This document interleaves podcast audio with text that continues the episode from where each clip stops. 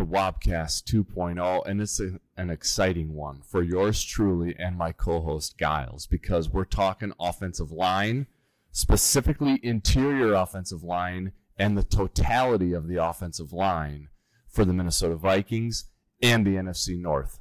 A con- a content topic that is near and dear to the heart of especially Gyles, an offensive line guy, a guru, one who is always talking about it, considering it, thinking about it. Where did the Vikings rank? Looking at rankings, PFF, watching tape. He has opinions on it.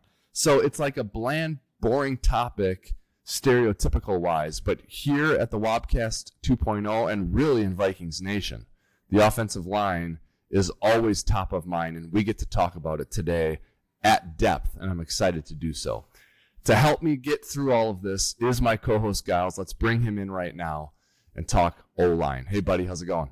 Hey, hey, how we doing? Uh, happy Thursday. Really excited to chat through the interior offensive line. Uh, like you mentioned, offensive line is definitely a, a, topic near and dear to my heart because when I think about the success formula for most teams to be able to go and win a, a ring at the end of the year, uh, offensive line is toward the top of one of those yes. success formulas. Uh, when you look at all the end teams at the end of the year, uh, when they make it to the dance or at least the NFC championship, one of the common denominators among all those teams is a great offensive line. Uh, I think there's other deficiencies that you can muddle through as a team. But if you don't have a good offensive line, it's really hard to win a Super Bowl. So if you're trying to build a good team, that's a great way to start building it from there. Yep, totally agree. And it's, you know, like I said, stereotypical wise, it's boring, it's bland. You hear analysts or announcers say all the time, you know, nothing's happening with the offensive line, or we don't talk about the offensive line unless something bad happens, right? Yeah. So if yeah if it's not being talked about, that means something good is happening. But mm-hmm. I think Vikings fans would say offensive line has been an Achilles heel of sorts for them, like for almost all of their years of being a fan, right? Yeah. I mean, do you remember very many periods of time where the offensive line was a strength? I don't. And to your point, Gyles, about how when teams get to the serious stages of the dance, they have a good offensive line. Mm-hmm. If you think back to the times when you were happy with the Vikings offensive line, those times happened to be periods where the team was achieving great success, right? Absolutely. And I think about the Purple People Eaters. They mm-hmm. had a good mm-hmm. offensive line in those days. I think about the 98 Vikings and I think about the 09 Vikings. In mm-hmm. those periods of time, they had great offensive lines, right? Absolutely elevated the teams. They got to the NFC Championship games in those seasons, uh, and ultimately, I mean, uh, a few things happened where we didn't make it to the, the, the actual ring status there. But at the end of the day, it, it propelled us to go further than we have ever before. Uh, yes. it's one of the biggest uh, deficiency amplifiers on the team. If you have a deficiency there, that can cause more havoc on a team than any other position, in my opinion, yep. other than maybe quarterback. Yep, I to- totally agree. So uh, we're we're gonna get into it right now um, as I try and recover from losing my headphones here. But um, the other thing I was going to say about this, Gyles, is um, I think if you do this the way we've been doing it, where you take a look at because what we're doing for those if, if you're catching us for the first time on these position um, analysis we're evaluating every team in the nfc north every position on their roster and comparing it to each other. Where do you stack within the division at each position? When we're all done, we'll take a look in totality at all the positions and um, we'll see how we feel about every team's roster. So this really gives you a good understanding of the team's depth and talent at every position. So when you're done with the exercise, you have a good understanding of each team's talent mm-hmm. and depth from top to bottom of their roster. And so what we're doing is we're looking at starters at every position and then a key backup. So for for the offensive line, we did offensive tackles, left tackle, right tackle, and then a swing tackle. So we evaluated three players per team at that position. For the interior, we're doing left guard, center, right guard, and then a swing interior lineman. And so when you do that and then you pair it up with the offensive tackle, you get a great understanding of a team's situation at offensive line. And so you're you're listening to us do this right now, but I, I, encourage listeners to do it themselves. And maybe mm-hmm. they don't want to do the whole NFC North. Just do the Vikings. Just take a look. And if you just dedicate some time to it, it's amazing how much um, comprehension and understanding you can realize um, just by doing it for for a half an hour or an hour. D- You know, you dedicate some time and you become much more informed and you learn some things. You know, I'm sure you'd say the same for yourself, Gyles, but I mean, I learned about Zach Tom and Lucas Patrick. Zach Tom of the Packers and Lucas Patrick of the Bears. Swing interior linemen who I wouldn't have known them from Adam, um, you know, a couple of weeks ago. But you do a little bit of studying on them, and you just you you realize they're really good players for their teams, and they're going to affect the season for the Bears and the Packers, and you didn't even know they existed before you did this studying. So, um, just you know, I just encourage people to do it because it, it's a really a, an enlightening exercise. Uh, I have a lot of fun doing it. I know you do, uh, especially with this position group, and so I'm I'm sort of excited to get to it here. Um, I- think the way we'll do it is let's just go um, team by team 1st Yes. Okay. Um, we'll go team by team, and then we'll sort of wrap that part of it up, and then we'll just take a look at it from a division wise, and we'll stack them up, ranking, um, and then stack up the entire offensive line and rank it there. So we'll start with the Bears. Um, I presume uh, we're aligned here with the Bears on the interior. Left guard was Teven Jenkins, center Cody Whitehair, right guard Nate Davis. Yes. Oh, all right. Yeah. And then their swing interior, I I did Lucas Patrick. Is that who you selected as well? He- That's who I had as well. All right. So we're aligned there. Um, you know, Teven Jenkins to me, Gyles, um, he he he was actually named to PFF's 2023 All Breakout Team.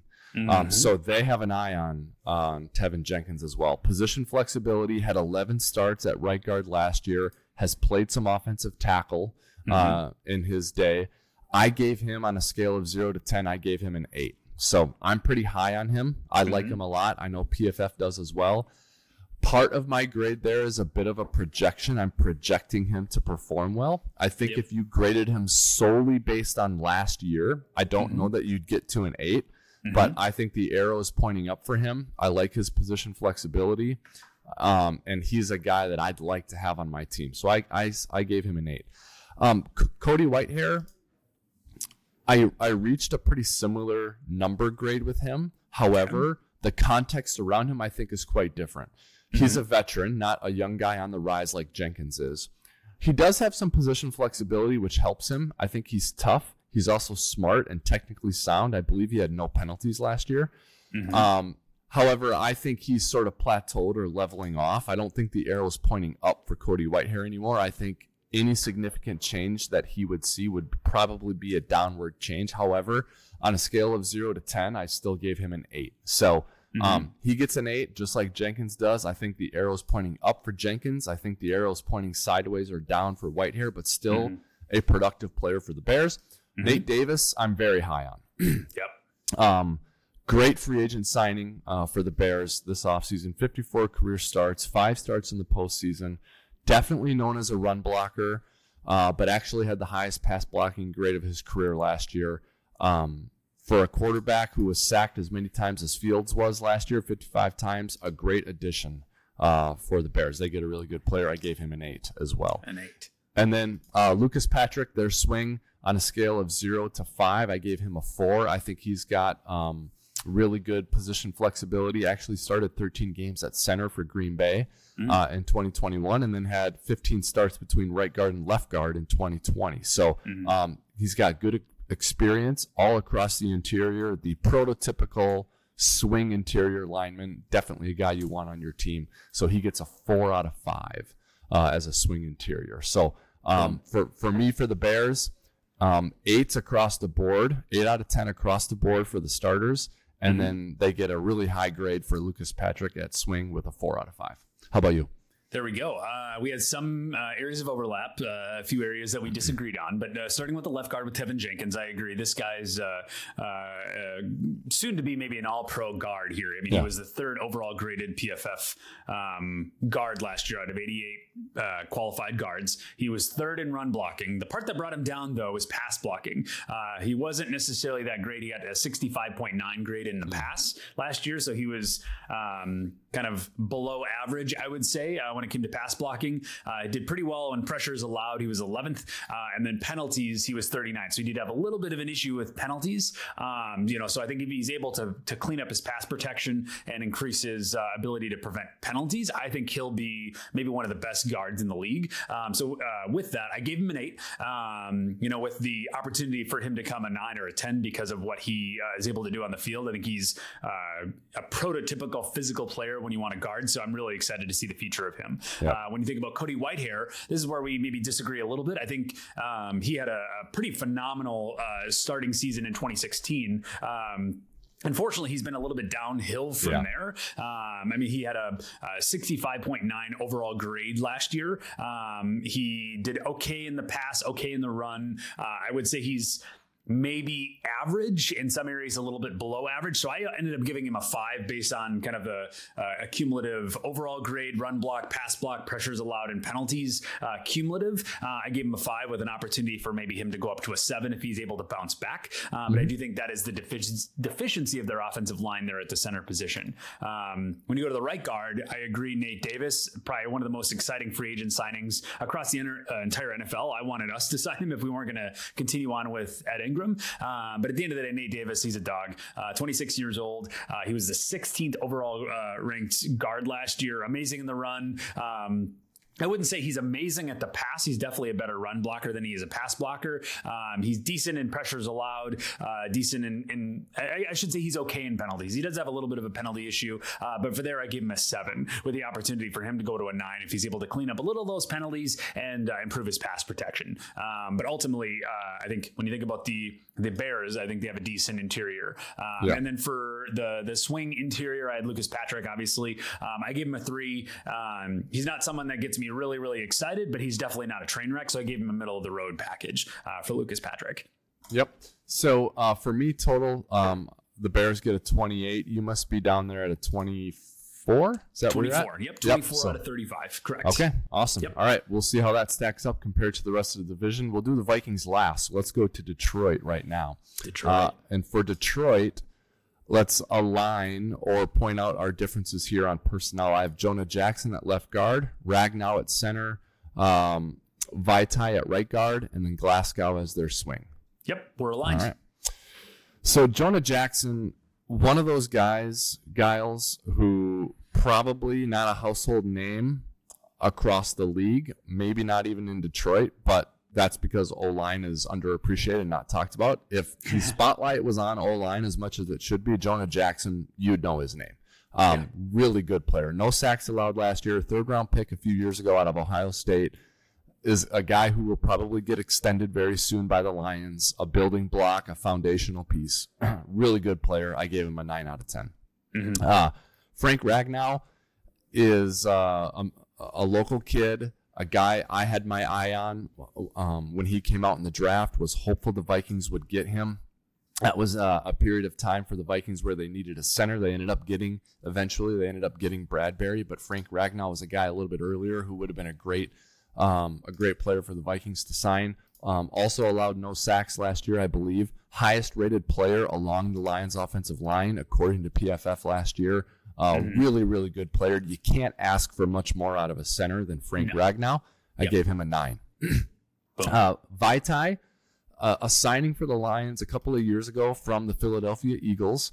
Definitely a player we're used to and have seen a lot of because the Vikings have played the Eagles uh, quite a bit over the years, and he was a mainstay on the Eagles' offensive line. He's now a member of the Lions. However, he was injured last year and did not play, so he's coming off a back injury. At his peak, Vaitai is a very solid starter Mhm. but you have to question Vaitai coming off of an injury. So I'm giving him a middle of the of the road grade here, and he comes in at a five. Yep. At his peak, very solid starter, up there, six plus, seven, seven plus. But I can't give him that grade uh, considering he didn't play last year. Swing, Graham Glasgow, I believe, out of Michigan, so uh, local product there for the Lions. uh, position flexibility. Um, this could also be Germain Ifedi for the Lions, although I think we pegged him as more of an outside player. So Glasgow's the guy we'll grade on the interior for a swing player. Mhm. Uh, great flexibility, good experience. I actually think because the talent and reliability along the interior of the offensive line league wide is so poor. I think he'd be a borderline or legit starter for most teams. For the Mhm. Lions, he's a backup. Um, so I gave him uh, the highest grade we can give a backup. I gave him a five. I think Hmm. if you need a long term injury replacement and you get to lean on Graham Glasgow, you're in really good shape. So my grade here, I guess, the more I talk about some of these grades, I kind of grade on a curve. Mhm. It seems because I'm grading it relative to what an alternative might be, and I look at what the Vikings are dealing with. I look at what some other teams are dealing with for depth on the interior, and it's not very good. And I think the Lions have a, have great options, and so Glasgow gets a five. So Jonah Jackson nine out of ten, Ragnow nine out of ten, Vaitai five out of ten, Glasgow five out of ten. Uh, let's see, my private school math puts us there uh, at a 28 for a total. 28. Boom, boom. Yeah. What say honestly, I you? Yeah, I think we had a lot of similarities here. For Jonah Jackson, 26 years old, uh, I love this guy. I think he's part of what Yeah. makes the offensive line for the Lions so good. Uh, maybe one of the best in the league, if not the best in the league for 2023. Uh, but at the end of the day, uh, he was the 27th uh, overall graded guard last year. He was 11th in run and 63 in pass. Uh, like you said, he didn't give it up any sacks, but he had a pretty tremendous issue with pressures, uh, which we'll get into with the Minnesota Vikings in terms of comparisons. But uh, he was towards the bottom in pressures allowed and did not do great from a penalty standpoint. So uh, ultimately, I gave him a seven um, with the opportunity for him to go up to an eight or a nine if he's able to clean up some of those pressures because didn't allow sacks, so that's phenomenal. Uh, but if he can clean up some of the pressures and the penalties, I think he has the opportunity to be eight or nine. So uh, pretty phenomenal left guard there for the Detroit Lions. Uh, when you move over to the center position for Frank Ragnow, um, awesome dude on and off the field. He actually went to school with one of our credit analysts here at um, uh, where I work here at KLC. Um, uh, heard he's a phenomenal person behind the scenes uh, and ultimately a great leader for the the entire Detroit offensive line. Um, he was ultimately the fifth graded uh, center in the entire league. He was fifth in pass or uh, fifth in run rather, uh, and fifteenth in pass. Uh, another one where I think he gave up a little bit too many pressures um, for him to be ultimately graded a ten. Um, so I gave him a nine. If he was able to clean up his pressures a little bit, I think that he maybe would be the best center in the league. Period. I think he's he's pretty phenomenal. Um, Especially with JC Tretter out of the out of the realm, um, Yeah. I think I think uh, Ragnow is is up there with the best. So uh, yeah, definitely gave him a nine out of ten. Uh, when you move over to Vaitai uh, for the Lions at the right guard position, uh, I completely agree uh, with everything you mentioned. I think he is a phenomenal starter when healthy. It's just a matter of whether or not he can remain his health uh, in a positive footing. Uh, he's 30 years old. I mean, he's 6'6", 328 pounds. This is a big old dude. So especially for a right guard, that is very tall for a right guard. I think he's the tallest right guard in the NFC North. Uh, maybe even in the league. I'd have to double check on that. But uh, ultimately, a player from TCU, uh, drafted in 2016. Um, I would say when he did play in 2021. Uh, I think he was about middle of the road for most categories. He was the 32nd ranked guard. He was 40th in run, 35th in pass. Um, so ultimately, I gave him a six um, because I think he had a little bit of a downtick in 2021, uh, but years prior he was much better. So I give him upwards of a seven or an eight, but I did give him a six for this specific position. Uh, when it comes to Graham Glasgow for the swing position, uh, I give him a five as well. When you think about all the backup interior offensive linemen, this guy can show up and show out. So um, when you look at the entire interior of the Detroit offensive line, this is what makes them so good uh, because not only do they have great guys starting, but they have pretty decent depth behind them. So um, even if you get knocked down a peg in terms of injury during the year, um, I don't think that'll scare you from this standpoint. Yep. Yeah, um, really, really solid group here. Don't don't you think, Gyles? I mean, oh my goodness, yeah, probably one of it- the best interiors in the entire NFL. in the league. Yep. And and we'll talk about them in totality along with the rest of the teams when we talk about our notes when we're done giving these grades. But um, spoiler alert: the Lions really good up front. yeah, All right, let's move on to the green and gold, the Green Bay Packers. Obviously, a team in transition uh, as Mhm. they go away from Aaron Rodgers and to Jordan Love, and I think that's a relevant note because of the synergy that you need to have between those two positions, the quarterback and the offensive line, and the way quarterbacks can elevate the play of those around them, the way quarterbacks can make up for mistakes around uh, from those around them, and so offensive line will be an area that's uh, of high interest for me for the Packers because they're going to be tested more than they ever have been without Rodgers and with Mhm. a young, inexperienced quarterback now. So it's the offensive line who's going to be forced to maybe cover up for a young, inexperienced quarterback rather than the other way around, at least this year or early this year for the Packers. So mm-hmm. let's talk about their interior. Um, all of that um, insinuates that there is a little bit of uneven footing here for the offensive line, but where we start at left guard with Green Bay is with a very solid player in Elgton Jenkins. Yeah. Um, oh, by the way, with uh, in terms of personnel here, we'll go Jenkins, Myers, Runyan, and I have Zach Tom. You might have someone different because I think you had Tom as your swing tackle. I did have Tom as a swing tackle. I mean, I yep. think he could serve both roles definitely, but I did have Royce Newman as my okay. swing interior. So we'll we'll grade t- uh, uh, two different players along the interior, but the scale remains the same, and uh, the folks will just get a, a bonus evaluation uh, with a with an additional player. So we'll start with Jenkins, left guard. Um, four penalties last year and three sacks allowed. Mm-hmm. Not awesome, um, but he did come back from an injury, and he has been a player that the Packers have experimented with at a lot of different positions right tackle, left tackle, and then along the interior. I believe he's even had some snaps, if I'm not mistaken. Mm-hmm. Um, so, Absolutely. yeah, a guy with some flexibility, that's a plus. Um, however, when you can't get a guy to settle on a position, that can be a negative. I do think left guard's a pretty natural position for him to be in uh, in terms of his build and mm-hmm. his ability. So, mm-hmm. I think this is a good spot for him. He it's his second year off of an injury, so I still think he's a good player. I think he's on the rise. I think his career arc is still in a positive facing uh, position. I gave him an eight uh, on a scale of zero to 10 mm-hmm. uh, Josh Myers at center. You know, always playing. Uh, he's reliable. He's always playing, but I think his performance is spotty. I, mm-hmm. I, I think he's a lot like Cody Whitehair. yeah. In terms of his up and down um, uh, performance. And I think he's a player who probably benefited greatly from Aaron Rodgers. And I know mm-hmm. they all did because he's one of the greatest ever, but you know, the quarterback and the center have to work together a lot. You know, it's it's kind of like in school when you had a partner for a project, like one of you was really good at it and you were okay, you know, but like your partner was like really good. Like like yeah. you got teamed up with with the Wiz.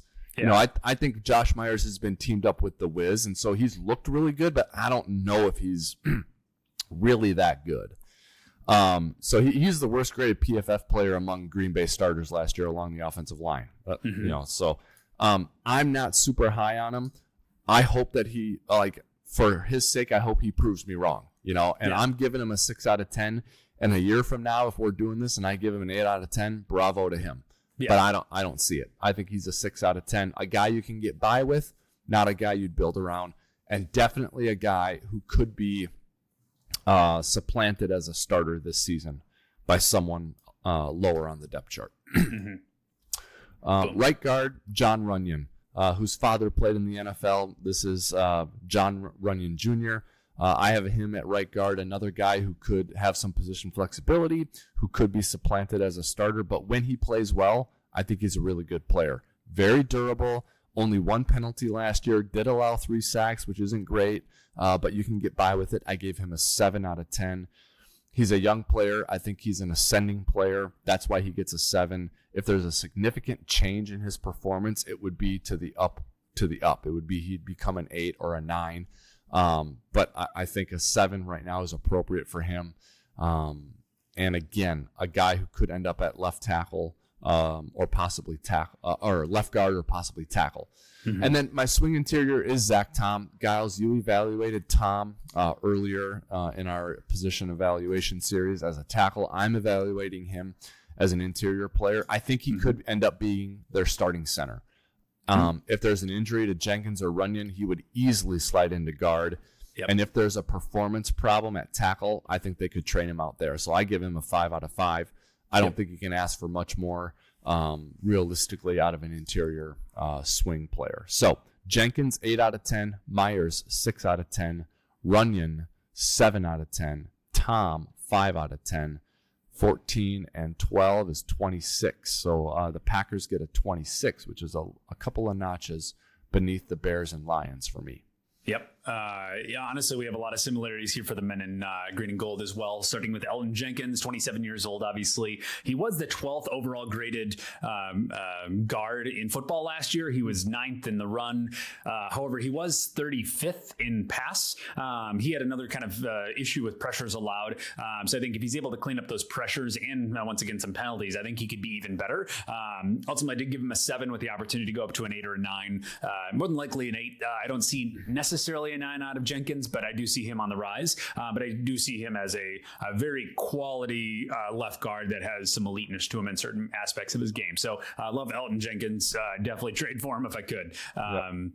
Uh, so moving on to the center position for Josh Meyer, uh, I agree with you. He's kind of an interesting question mark for the for the offensive line there. Uh, he was the 28th ranked uh, uh, center rather last year. Um, he was seventh in pass, so he was pretty phenomenal in pass protection. He had barely uh, any pressures allowed, very little penalties. Like this guy's a very clean player. However, he's such a big guy that he struggles in the run. He was 35th in the run, which then I think really struggles with that. So I think um, if he could improve his versatility, I think that may improve improve uh, aspects of his game. Uh, so because that uh, of that, I gave him a six out of ten uh, as a center. Um, so then moving over to the right guard position for uh, for Runyan. Um, I see some upside here, uh, but at the end of the day, I gave him a six out of 10 um, mm-hmm. because I see him as someone that is horrible at the run. And I mean, he is one of the worst run blockers in the league. Okay. Um, but pretty decent at pass. Uh, I yeah. gave up some pressures allowed, but I mean, he was he, uh, decent in terms of sacks allowed, but horrible against the run. Uh, but I also see him as a, maybe a little bit oversized. So I think if he could lose a little bit of weight, I think maybe there's a chance mm. that he hmm. can improve his run game. Uh, but I think there's a trend forming here for a team that loves to run the ball. Um, they have some interior guys that struggle to run the ball. yeah. Um, so I think there's some interesting things there. But then from a, a, swing interior standpoint, I have Royce Newman. And at the end of the day, he is a, I guess, uh, a, a typical backup interior offensive lineman. He doesn't like wow me in any category, uh, but he's also not a train wreck necessarily. So I gave him a three out of five. Yep. Um, so that brings my entire score uh, for the Packers to a 22 out of 35 score. And a really two two things of note here, Gyles. One is this is a team that clearly is and should be trying to lean on the run more and more. Mm-hmm. Do you agree? Yeah, right. Yep. So I even think they started doing that with Rodgers still. Yeah. And then yeah, and and now they really need to do it. And it's not because Jordan Love has no chance and will never be good and can't do it. I mean, I, I think he's got a chance to be good. Mm-hmm. It's just they need to be more balanced, and balance is almost always good, right? They oh, also have Aaron, they also have two really good running backs. So, yep. um, and so you noted that you're noticing some run blocking grades that aren't great mm-hmm. for a team that's going to be trying to run the ball more and more, right? Yep. So yep. interesting to note that I think. I think it's important to remember that they used to have Corey Linsley at center, who is, yeah. I mean, other than Frank Ragnow, probably one of the best centers in the league. And I think he had a pretty tremendous impact on the run game. Uh, and when you look at their drop off in performance uh, across the board when they had Rodgers, mm-hmm. uh, it was pretty coincided with the departure of Corey Linsley. So I think, um, you know, I think that has had uh, pretty tremendous negative impacts on their run game. Yep, for sure. So uh, it'll be interesting to see if some of those players that we are projecting are not great necessarily at run blocking get better at it because there's one thing that is so basic that Zim said, but it also was so profound. He's like, uh, one of his sayings was, "You get good at what you practice." Yeah, you know, it's like, oh, okay, yep. that's pretty simple but profound. So it's like Green Bay is going to be working more and more on it, more than mm-hmm. they ever have. So it'll be interesting to see if um, if they get those interior players get better at run blocking. But the other thing I was going to say um, too about your analysis that I appreciate is the ability to marry the the data the um, with with like watching them play and your instinct with the data, the hard mm-hmm. data, right? So. Yep. And and that's really valuable when it comes to someone like Jon Runyan Jr. Because when mm-hmm. I see the name Runyan, I think of his father, who was a yeah. stud for the Eagles. Yeah. Like he's a 10 out of 10 every year, yeah. right? Okay. So I can't help but be biased for him when I see the name Runyan, you know? And so part of that's not fair because every player needs to be evaluated on their own merit. Yeah. Part of it is fair though because it's not just like a coincidence that this guy made it to the NFL. He's got good pedigree. He's got good oh, genes, right? Yeah. So um, it's he's probably going to be good, but we still need to make them earn it. Um, Yeah. Anyway, so I do appreciate that about your analysis because the way you do it, I think you you guard against that more than someone like I can because I see that name Runyan and I'm just like like he's immediately above a five, right? Yeah. So he's right. Okay, so not Yeah. necessarily fair. So. Yeah, no, I totally get that. I I get. I guess the way you would say it is you, you are very good at marrying the qualitative and the quantitative. I guess is how I would say it. So anyway, Yep. um, yeah. All right, let's go to the Vikings. Shucks. Um, yeah, yeah. Let's go to the Vikings. I went Ezra Cleveland left guard, Bradbury center, Ingram right guard, Chris Reed swing. Are we Yep, aligned we're there? completely aligned for the men in purple. All right, great. Ezra Cleveland, of all the analysis I did of all the players, I would say I learned the most or my opinion changed the most on Ezra Cleveland of all the Okay. players in the offensive line in, in all of the division. Um, I do think he's got peaks and valleys, um, more than maybe you'd like to see but I think that leveled out more and more as last season went on. Uh, I believe it was five sacks and five penalties last year for him. So, Mhm. but there were stretches of very high level play um, with him where it was really good. And I think he's like a perfect fit for Kevin O'Connell's scheme. For what the Vikings want to do, I think he's like exactly what you want. So Mhm. he's got some ground to make up. He's got a ways to go, but he's a guy I think I, I will not be surprised if they extend him, if they give him another contract Okay. at all. Yeah. Um, and so I think I'm a little bullish here on him. I think I'm a little higher than I should be, and I'm definitely higher than I was. Okay. But I, I like him a lot actually, and Yeah. I, and I, and I know people can pull a snippet of film and tweet it at me or send it to me and be like, "Oh, really? You gave this guy?" And I'll tell you what my grade is here in a minute. You gave this guy that grade. Watch this, you know, and he's going to be embarrassed by Fletcher Cox doing something, you know, unbelievable to him. But I just I have got a good feeling about Ezra Cleveland. I think Mhm. Kevin O'Connell really likes him. I think they're going to extend him, and I think he's going to be a good player for a long time. I gave him an eight. Um, Ooh, there we go. I I did. I gave him an eight. I think he's a great player. Um, yeah. I think he's going to be a great player. Okay. Um, yeah. Uh, Garrett Bradbury uh, at center, surprisingly, pretty good PFF grades. yeah. I see him get overpowered so much though, Gyles. Mhm. But I think you got to give up if you're going to be athletic, which the Vikings want to be up front. I know everyone wants to be athletic, but you can't be all the things. You can't be long and athletic and powerful and fast and durable, and you can't be all the things. You got to choose what you're going to be for the Yeah. most part. I think the Vikings are choosing to be mobile, athletic.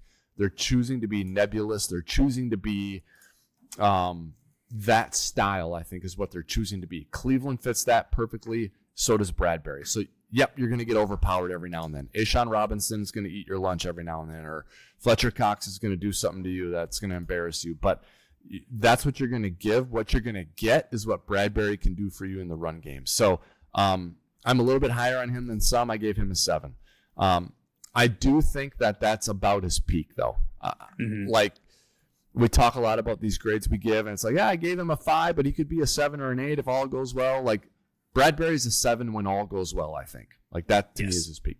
Yep. Um, Ed Ingram at right guard, I'm not so high on, and you know, I think I I I- go back to conversations you and I have had on air and off air about Ed Ingram. You notice some mistakes that he makes that you think are rookie mistakes, and he's making them in the advanced stages of his rookie year. I don't like that. Um, so I'm I'm pretty low on on Ingram Mhm. overall. I, I thought it got pretty dicey from a PFF standpoint and from a practical standpoint. He did Mhm. give up 11 sacks, um, according to PFF, which is like, I don't that that might have been a league high. I, I, that's almost hard to do, Yep. you know. Um, it is hard to do. yeah. Uh, he had four penalties, so I gave him a five on a scale of zero to ten. I gave him a five. I think you're scraping by right now with Ed Ingram. He is a really young player, so we have to give him some grace and the prospect that he could improve. Uh, but right now, it's not very good. Uh, and then Chris Reed, you know, I know the pedigree is there, Ohio State, all of that. I'm unimpressed overall. I know he's got flexibility, which you want out of your swing, but I think that's really about all he has. I think the Vikings need to trade for someone to be their swing guy or to be their starter at right guard. I think they're hurting for depth. So as high as I am on Cleveland and as solid of a grade as I gave to Bradbury, I don't like their depth. I don't like their swing, and I don't like Ed Ingram. So um, Yeah. Chris Chris Reed gets a two out of five. So Cleveland eight out of ten, Bradbury seven out of ten, Ingram five out of ten, Reed two out of ten. The total is twenty two. Boom. Okay. All right. Honestly, we have some areas of similarity again, starting at the left guard position for Ezra Cleveland. Um, I have such mixed feelings about this because um, gut reaction is I love Ezra Cleveland. Um, He was the eighth graded guard last year out of 88 qualified guards. He was fourth in run. So he is one of the best run blockers in the entire NFL. And that's across both left and right guard. When you say Okay. out of 88 qualified guards, that's both left and right. So out of all 88 starting left and right guards, uh, or at least, you know, uh, guards that played above 20% of snaps, he was the fourth best run blocker. Um, the part that really struggles here is pressures. Uh, there was only one other player in the entire NFL that gave up more pressures than Ezra Cleveland. Um, he is not good at uh, at pass blocking. Now, maybe you call it his his uh, size. He's 6'6", 312. Um, so I don't know if he's just too tall to play guard to be a great pass blocker. Um, now ultimately, he didn't give up a ton of sacks, so I will give that to him. Like, uh, you know, uh, pressures are nothing if they don't turn into anything. Like, if you can still be productive, it's fine. Uh, but at the end of the day, if you're really trying to improve your offensive line, I think giving up less pressure should be a priority for Ezra. Uh, if he really want to earn, wants to earn another amazing next contract, I think the pressure should be something to focus on. Um, he is the elite of elite at run blocking, and he's towards the bottom of the league at pass blocking. So you really Okay. have a, a tale of two stories there. Um, and he's not great at a penalty standpoint. He was 57th uh, in penalties. So um, at the end of the day, I gave him a six with the upside of him having an eight score uh, if he's able to clean up his pressures. Honestly, um, I mean, he didn't have a ton of penalties. He, he wasn't great, but he wasn't horrible. If he can clean up his pressures, he'll go to an eight. Uh, but currently, he's at a six. Okay, let me stop you and ask you a question there. Um, Yeah. I'm in my analysis of Cleveland. What I noticed and what I mentioned in speaking with you a little bit earlier was mm-hmm. I saw peaks and valleys in Yeah. performance. Yep. Are those peaks and valleys a function of he's always a good run blocker, he's always a poor pass blocker, so the peaks and valleys are there? Or did he peak and valley as a run blocker as well, in your view? Um, there were a few games in which he didn't have the greatest run blocking, but for the most part, he had very solid performance and had pretty elite level glimpses. I mean, like where he was in the 90s for PFF grade. Now, when it came to pass blocking, um, he had a game where he had a 0.0 in pass blocking. Um, Right. Uh, like literally, I don't even know how that's possible to be honest. Right, right. Uh, he only had one game uh, against the Chicago Bears where he had an 84.5 against pass blocking, but for the rest, I mean, there's a lot of 40s and 50s. Um, you know, so there was some peaks and valleys, I guess, for pass blocking, but run blocking, he was good. Um, Yeah. You know, but uh, that zero game really uh, destroys my confidence there. But if he can fix that, like I, I do believe him as a, a player that has improved every year he's been in the league. Um, when you look at his performance, he has taken a step forward every single time he stepped on the field uh, when it comes season to season. So if he's able to take that next step, I am excited to see what that could do for the team because he is not a train wreck. I don't mean to paint a picture where like, ah, let's move on from Ezra because we can clearly do better. He is a great above average guard. I mean, he was the eighth best guard in the league last year. Yeah. But if he can improve the pressures, especially if you have someone like Kirk Cousins under center, uh, I think that will really, really help. Uh, but at the end of the day, I'm really uh, I'm, I'm for Ezra Cleveland. If he can improve those pressures, uh, we got ourselves a game. All right. Um, Moving on to the center position for Garrett Bradbury, I would agree with you. I think he's a solid seven if he has a, a great year. Um, at the end of the day, he was the 10th overall graded center. He was ninth against the run, 18th against the pass. This is another scenario where he was bottom five in pressures. Uh, that's the area where he struggles the most, similar to Ezra Cleveland. Um, that's an area that needs to clean up. He's pretty good from a penalty standpoint, but his pressures is what destroys him. Um, at the end of the day, I think if he could somehow pack on even more weight and become great at pass blocking uh, and, and and get rid of his pressure problem, he maybe would be a top five guard, uh, center in the league, and I would maybe bring him up to an eight or a nine. But at the end of the day, I think he's a seven perpetually. Um, I'm fine with us re-signing him, uh, considering the step forward that he took last year. I do think that's partially us scheming him into a good position. I don't necessarily think that like, wow, he's amazing already. I think he is a phenomenal run blocker. Uh, he is probably the best reach blocker in the entire NFL. He's phenomenal at that. He's very agile. Um, he's also very intelligent. I know a lot of people in the locker yeah. room have called him the most intelligent person there. Um, so I, that's someone I want under center. Like you need someone that's smart. Um, so I really, really like that. But if he could pack on a little bit of weight maybe and improve his pass protection, I think there might be a game ball there as well. So moving on to the right guard position, Ed Ingram. This is this is uh, a tough one to evaluate because um, when I was talking about Ezra Cleveland, how he uh, had so many pressures, and there was only one other player in the entire NFL that gave up more pressures than him. It was Ed Ingram. He was the worst pass protecting guard in the NFL. He gave up more pressures than anyone in the NFL, um, which is not great. Um, now, he was 29th in run blocking, so he's agile enough to be at least decent in the run. He's not phenomenal, um, but the pass blocking is where he uh, really, really skewed up. Uh, uh, at the end of the day, I view him as a prototypical guard when you look at him from a physical standpoint. Um, and he had a ton of rookie mistakes. Now, this may be uh, an area where you can call me a homer, where I'm defending Ed Ingram versus trashing other yeah. players that did horrible. Um, but the reason I'm giving him a little bit of a stay of execution here is that he is going into his second year. He's probably the youngest offensive lineman uh, out of all the NFC North uh, in terms of starting statuses. And when you look at his play by play across every game across the season last year, um, when you get to the end of the year, he actually had an 82.2 pass blocking grade. When you look at the, the tape, um, I see him making less and less mistakes that he made uh, significantly further on in the season, where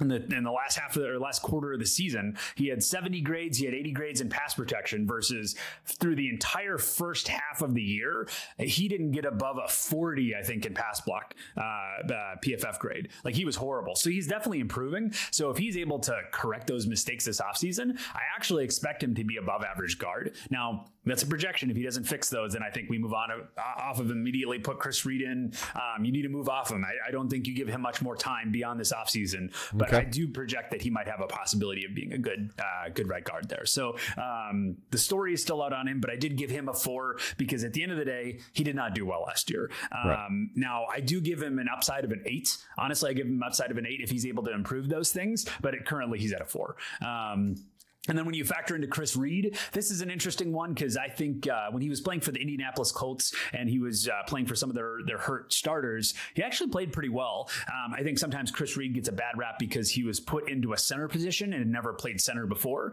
and honestly did not do super well. But when previously starting in a guard position, he's played in an, an, above average and borderline elite level. Um, but at the end of the day, like we're talking about an interior swing uh, guy, so he has to play center. So for that reason, I gave him a three. But I do think he has the upside of doing a four if he's able to become a better uh, center. Uh, but I did give him a three. So at the end of the day, uh, across the entire interior of the Minnesota Vikings, I did give them an 18. But I do think they have an upside of becoming a 25, maybe a 26. Yeah. Um, I was even talking to a Vikings fan out of Tyler, Texas, of all places, recently. Yeah. I was at a convention, and he's like, honestly honestly, I think there's a huge upside to them, and he thinks the offensive line's going to do so good that they're going to go to the NFC Championship game because of it this year. Uh, he yeah. is super high on them. So I think.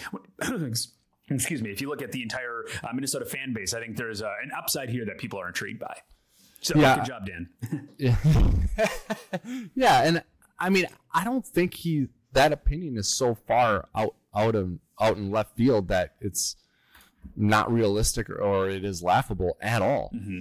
I, and I think w- when we look at this analysis in totality, because now we've done each team individually, mm-hmm. so let's sort of meld them all together. Yeah. When you look at the offensive lines across the NFC North, and we'll start with the Vikings, you know, it's clear to me that Detroit has the best group. In fact, Detroit might have the best group um, might be among the best groups in the entire National Football League. But mm-hmm. you know, to me, the Vikings as an offensive line in totality now, not just talking about the interior, but talking about the entire group, I think the Vikings are competitive along mm-hmm. the offensive line. I think they've gotten better. They've invested some draft capital in it, and that's paying dividends. And there's an X factor here that I think is definitely to their advantage. And I'll get to that in just a second. But Overall, I think the Vikings are competitive at this position. They have a clear line of delineation here, though, Gyles, of strength and weakness, their strength is on on the exterior with the tackles. I mean, Mm-hmm. Brian O'Neill and Christian Darrisaw as bookend tackles is that's an elite combination in the NFL right now. Mhm. And that's a strength of not just this position group, that's a strength of the team. Mhm. O'Neill and Darrisaw. I mean, they are strong on the edge. Mhm. And I think if you look at it and you start there and you talk about Ezra Cleveland the way we talked about Ezra Cleveland, and even Bradbury to some extent, so now you've, you're working your way inside. If there is a significant shift in performance from where they were last year, let if I told you the Vikings offensive line last year, their overall grade was a six out of ten Mhm. it's going to go up two and a half point. It's going to go up or down two and a half points this year. Yep. It's going to be below a five or it's going to be an eight and a half. What's more Mhm. likely? I'd say it's more likely it's going to be an eight and a half. I would agree. Yep. Like they're projecting to be better. They're competitive as they are, and they're projecting to be better. Yep. I think they have the worst depth in the division and maybe among the worst in the league. Yep. and they have the most ground to make up at right guard. However, while I don't know that they can do much about their depth at this stage, Ed Ingram has the opportunity to play a lot better going into his second year. So I give him a Mhm. chance to be better there. And so overall, I think they're in an, an, a solid position that could be a really, really good position. Yeah. And to me, the X factor here that really matters with the Vikings offensive line is Kevin O'Connell and the scheme. Mm-hmm. I think the personnel and the scheme are married very well. And I think the deficiencies that exist, Kevin O'Connell looks at them and he says, Well, I've got some tricks up my sleeve where we can get around those. Yep. I don't think Kevin O'Connell is sitting there with his back against the wall being like, I, I don't know how we're going to do this. Yeah. Like, Yep. uh, like I don't think he's going to the GM and being like, I need three more guys. Yeah. They wouldn't have re-signed Bradbury if that was the case. Right. So to me, the Vikings offensive line is in an okay position and it could be a really good position. I don't Mhm. think that they project to be as good as the Lions, Mhm. but I think they project to be good enough to be better than the Lions overall as a team. So Yep. sitting here right now, I feel better about their offensive line situation right now than I did when I left uh, the Vikings in 2019. I can't say I feel as good about it as I did in 09 when we went to the title game or as I did in 98 when we watched them go to the title game. Yep. Um, but I really like what Ezra Cleveland could be. I think Bradbury is more than good enough. The jury's out on Ed, Ed Ingram, and they're about as good as possible on, on the exterior at offensive tackle. Absolutely. I think uh, if you were to rank them on a scale of one to 10 for the entire offensive lines, I would give the Vikings a seven, the Lions an eight, but borderline a nine. The Packers are a six, and the Bears are a five. Uh, considering the Vikings gave up the most interior pressures than any other team in the NFL, I actually have some pretty tremendous optimism for what they could do if they're improving, uh, especially with your comment about uh, Kevin O'Connell. I think, um, I think with the addition of Jordan Addison and the ability for us to play 12 personnel, I think there's ways for us to massage over that and beef up when it comes to pressures uh, and be able to improve performance and speed up plays. Um, I expect those pressures to, to go down. I think there's a chance that they could go to top half of the league in terms of interior pressures allowed. Um, so I'm really excited to see what that can be. Yep, me too. Uh, and I had a similar ranking to you guys. You know, Detroit's the clear cut number one. Yeah. Um, and I, I think Minnesota, Green Bay, and Chicago are all sort of right there. You know, Mm-hmm. and Chicago is so weak on the outside that I don't Mhm. think you can really argue that they're the second best. No. They're really good on the inside.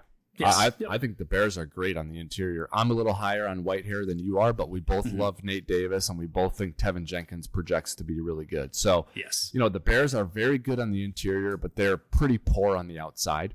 Yeah. So that probably puts them in the cellar um, Mhm. in the NFC North uh, Mhm. from an offensive line standpoint. And then Minnesota and Green Bay are very, I think, comparable. And however, I think Green Bay has less of a swing factor to the positive than the Vikings do. The Vikings have a very significant upside here. Mm-hmm. And the way they achieve that upside is Bradbury just stays as is. Mhm. Just be him. Just Garrett, just be who you are. Yep.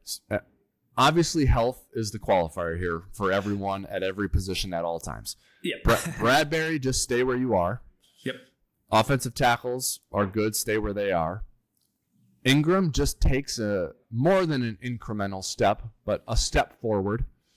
You know, and Cleveland becomes what we project him to be, and the Vikings are what you need to be uh, up front. Absolutely. And what more can you ask for coming from a position as a franchise where you've consistently struggled to be good at this position? hundred percent. I mean, considering that we had a train wreck at right guard, considering he was a rookie, and uh, you know, and all that that entails, we had maybe one of the best offensive line seasons last year, and I think it it got translated into our record. I think that was a pretty tremendous uh, uh, leading indicator for our record throughout the entire season. That was a pretty big impactor, uh, having a Yep. at least a, a a solid offensive line. There were areas where we obviously were deficient, but if we can take a step forward, I think that is going to be one of the recipes for us to continue what we did in 2022. Yep, agreed. All right. Um, so this was interior offensive line, and then we sort of uh, tied it all together with the uh, offensive tackles. So we got the entire offensive line done. Um, and so we're going to move on to a couple of other position groups here in the next couple of episodes of the Wobcast 2.0. We're going to do interior defensive line and interior linebackers in our next 2 episodes. So uh, for those listening, if you've really enjoyed this deep dive analysis on every position group for the Vikings and the entire NFC North, we encourage you to stay tuned for the next few episodes as we continue this uh, series, as we evaluate in very detailed fashion every roster in the NFC North, and we stack them up and compare them to each other. And at the end of the day, we'll see whose roster we feel the best about in the NFC North heading into the 2023 regular season. Uh, so far, I'd say we feel the best about the Vikings and Lions rosters in general. Um, and we'll see if that trend continues as we take a look at inside linebackers and the interior defensive line in the next two episodes.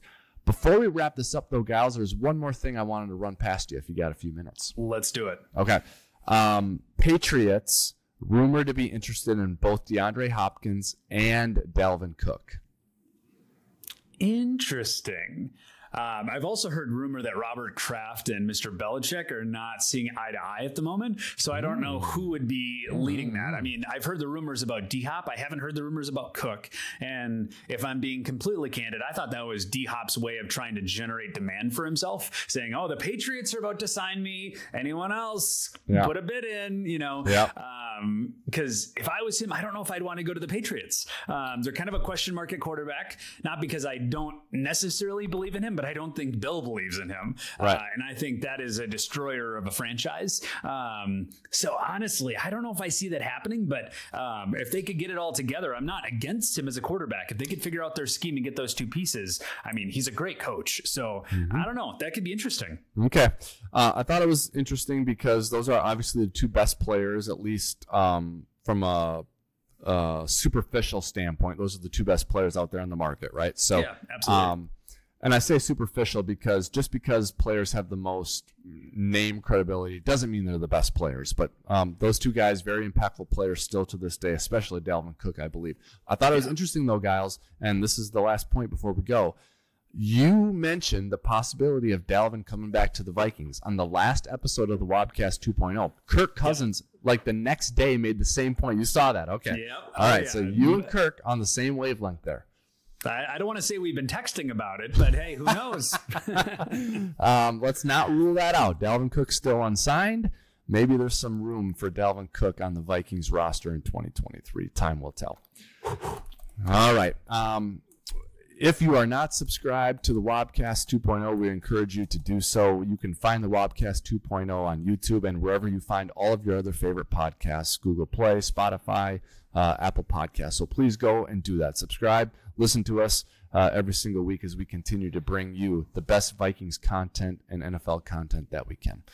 On behalf of Gyles, this is Wobby signing off for now. We'll be back soon with another episode of the Wobcast 2.0. Until then, Skol Vikings.